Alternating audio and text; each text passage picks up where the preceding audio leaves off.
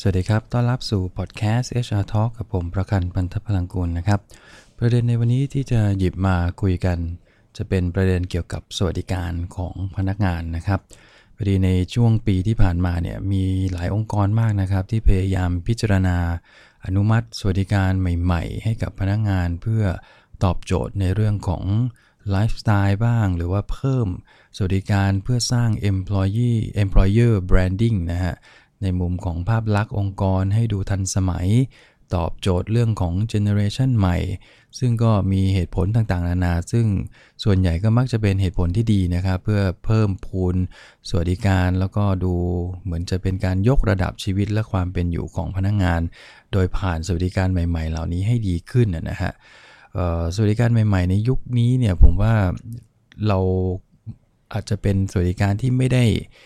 ใช้งบประมาณมากนักเหมือนสมัยก่อนที่จะมุ่งเน้นในเรื่องของค่ารักษาพยาบาลนะครับวงเงินที่มันมากมายเงินไม่ว่าจะเป็นประกันกลุ่มนะฮะประกันชีวิตประกันสุขภาพอะไรต่างๆเนี่ยซึ่งก็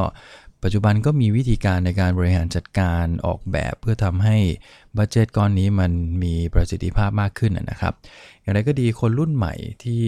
เป็น generation ใหม่ ๆ หรือแม้กระทั่งในบางองค์กรที่มีหลาย gen เนี่ยเราสามารถที่จะออกแบบสวัสดิการให้มันสอดคล้องกับความต้องการของแต่ละ generation สอดคล้องกับเรื่องของไลฟ์สไตล์นะครับของแต่ละ generation ได้อย่างค่อนข้างดี เพราะในยุคนี้เทคโนโลยีเรา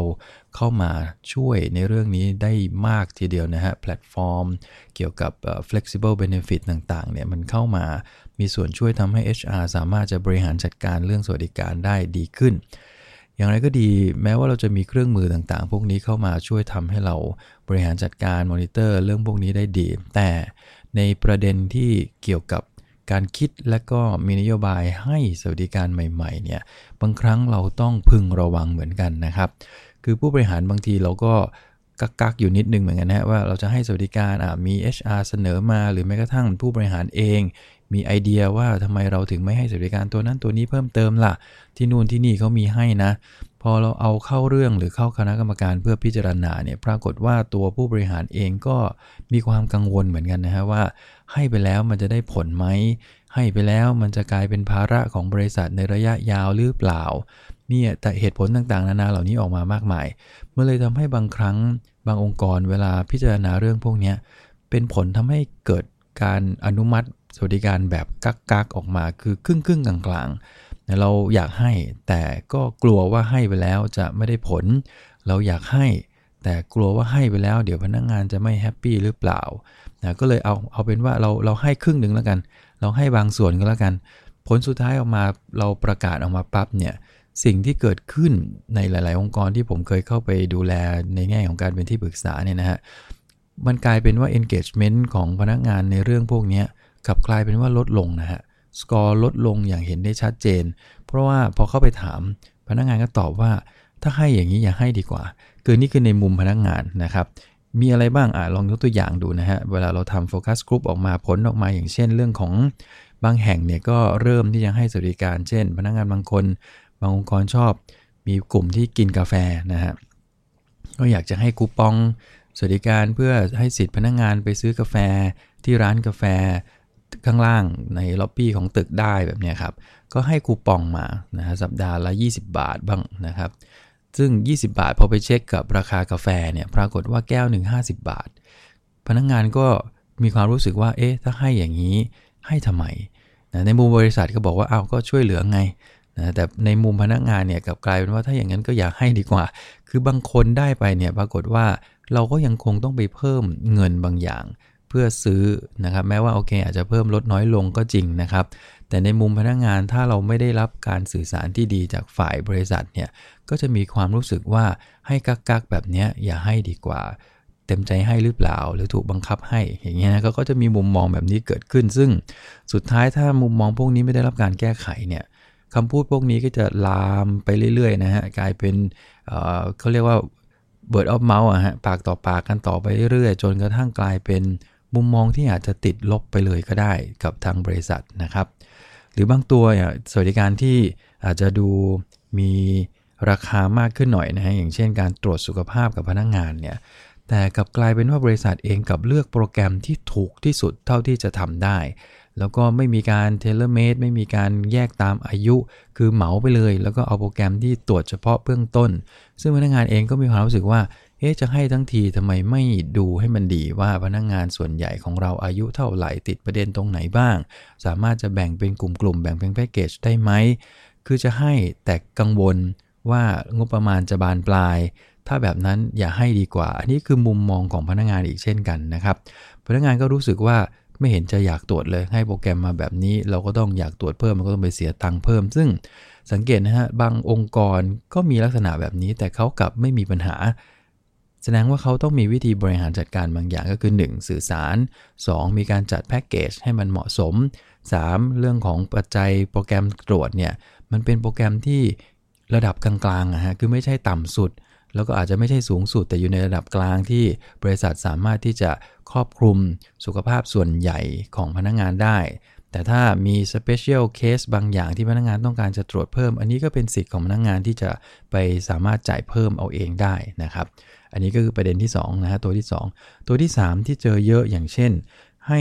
ช่วงต้นปีที่ผ่านมาให้สิทธิ์ พนักงงานทำงานแบบยืดหยุ่นได้นะฮะเป็นคล้ายๆ hybrid working ทำงานจากที่บ้านใน 1 สัปดาห์วัน 2 วันได้ แต่กลับมีกฎระเบียบออกตามมาว่าถ้าใครทำงานจากที่บ้านเกิน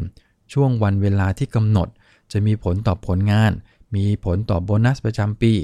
นะครับแล้วก็พูดง่าย ๆว่า ถ้าใครเข้าออฟฟิศทุกวัน แม้จะมีสิทธิ์การทำงานจากที่บ้าน สัปดาห์ละ 2 วันเนี่ยคนคนนั้นจะถือว่าเป็นคนที่ขยัน จะได้โบนัสมากกว่าคนที่ทำงาน 5 วันเหมือนกันนะฮะแต่ทำงานจากบ้าน 2 วันเคสแบบนี้พอออกมาปุ๊บพนักงงานฮือเลยฮะ คือมันมันเกิดอาการที่งงงสับสนว่าตกลงบริษัท ยินดีให้เรา working แบบไฮบริดจริง ๆ หรือเปล่าเนี่ยทำไมประกาศอันนี้ออกมา แล้วยังมีระเบียบอันนี้ตามมาอีกนะอันนี้ทำให้พนักงงานเสียเลยนะครับ คือความรู้สึกเขาเสียไปเลย ในแง่ engagement ในแง่ satisfaction มีผลอย่างมากนะครับ อีกอันนึง ประกันสุขภาพก็เช่นกัน ให้ปุ๊บแต่มีเงื่อนไขตามมาเยอะแยะเลยนะซึ่งพนักงานอ่านเงื่อนไขแล้วก็งงว่าทำไมมีเยอะแยะแบบนี้จะให้ ให้แต่ต้องอยู่ในเคสนั้นเคสนี้ไอ้นี่ได้ไอ้นี่ไม่ได้ แล้วก็เคสที่ไม่ได้เยอะแยะไปหมดเลย ที่ไม่ครอบคลุมนะสิ่งเหล่านี้ผมว่ามันมันเป็นมุมมองของคนสองฝั่งที่แตกต่างกัน ไม่ได้บอกว่านายจ้างผิดนะฮะแล้วก็ไม่ได้บอกว่าลูกจ้างจะต้องได้สิทธิ์เต็มร้อยเปอร์เซ็นต์นะฮะสิ่งเหล่านี้ต้องอาศัยการสื่อสารนะครับต้องมีการสื่อสารระหว่างกันทางที่ดีเนี่ยถ้าจะให้มันเรียกว่าปัญหาน้อยที่สุด ทาง HR หรือผู้บริหารอาจจะต้องมีการทำ research นิด ๆ เหมือนกันนะครับว่าความต้องการหรือแม้กระทั่ง generation ในแต่ละกลุ่มพนักงงานของเราเนี่ยประกอบไปด้วยกี่เจน ความต้องการของแต่ละเจนเป็นอย่างไร เราสามารถจะเอามาออกแบบรูปแบบสวัสดิการต่างๆ ได้มากน้อยแค่ไหน พอถึงเวลาจะให้เราก็ควรจะต้องตัดสินใจเหมือนกันว่าเราคงต้องให้ในลักษณะที่ว่ามันครอบคลุมแล้วก็สามารถจะยก ระดับชีวิตและความเป็นอยู่พนักงงานได้จริง ๆ ให้แบบเต็มที่เหมือนกันนะเพื่อให้พนักงงานมีความรู้สึกว่าบริษัทไม่ได้กัก บริษัทยินดีที่จะให้ แต่พอถึงจุดหนึ่งถ้าให้ไม่ได้แล้ว ตรงนี้แหละครับ บริษัทอาจจะต้องมีการพูดคุยสื่อสาร ถึงความจำเป็นบางอย่างว่าเราทำไมเราต้องให้แค่นี้นะฮะทำไมเราไม่ให้แบบเวอร์วังไปเลย สิ่งเหล่านี้ผมว่าถ้าคุยกันเนี่ยพนักงงานเข้าใจได้นะครับเขา เขาสามารถที่จะรับฟังเหตุผลจากผู้บริหาร แล้วเราก็สามารถจะสื่อสารในมุมที่ว่าเราให้นะ บางแห่งก็จะบอกว่าเราให้เป็นเงินช่วยเหลือ บางส่วนคือพูดตรงๆเลยครับ ว่าเป็นเงินช่วยเหลือนะครับ ไม่ใช่เป็นสวัสดิการตัวนั้นเลย พอพอเราสื่อว่าเราจะให้สวัสดิการตัวนี้ไปเมื่อไหร่เนี่ย พนักงานก็จะคาดหวังเขาว่าเขาไม่ต้องออกตังค์นะฮะแต่ถ้าเราบอกเราจะเพิ่มนะเพิ่มสิทธิ์เงินช่วยเหลือในเรื่องค่ารักษาพยาบาล เพิ่มสิทธิ์เงินช่วยเหลือ เพื่อสนับสนุน ค่าอุปกรณ์การทำงานต่างๆไอ้อย่างเงี้ยเราเข้าใจได้ พอพูดคำนี้ออกไปพนักงงานเห็นภาพทันทีว่านั่นอันนี้บริษัทช่วยนะช่วยบางส่วนนะอีกส่วนหนึ่งถ้าเราต้องการจะได้รับสิ่งที่ดีขึ้นกว่านี้ ตามที่เราต้องการเราก็ต้องออกเองบางส่วนนะเพราะฉะนั้นเวลาเราคิดเรื่องสวัสดิการนะครับ ก็พยายามมองในมุมความต้องการของพนักงงาน แล้วก็ข้อจำกัดคือเรื่องบัตเจตอันนี้เห็นเห็น เหมือนกับเราเราก็เห็นใจทางบริษัทนะว่าบัตเจตอาจจะมีข้อจำกัดแต่อย่างไรก็ดี ถ้ามีนโยบายจะให้ ก็คงต้องเฉือนบัตเจตบางส่วนออกมา แล้วทำให้มันคุ้มค่าที่สุด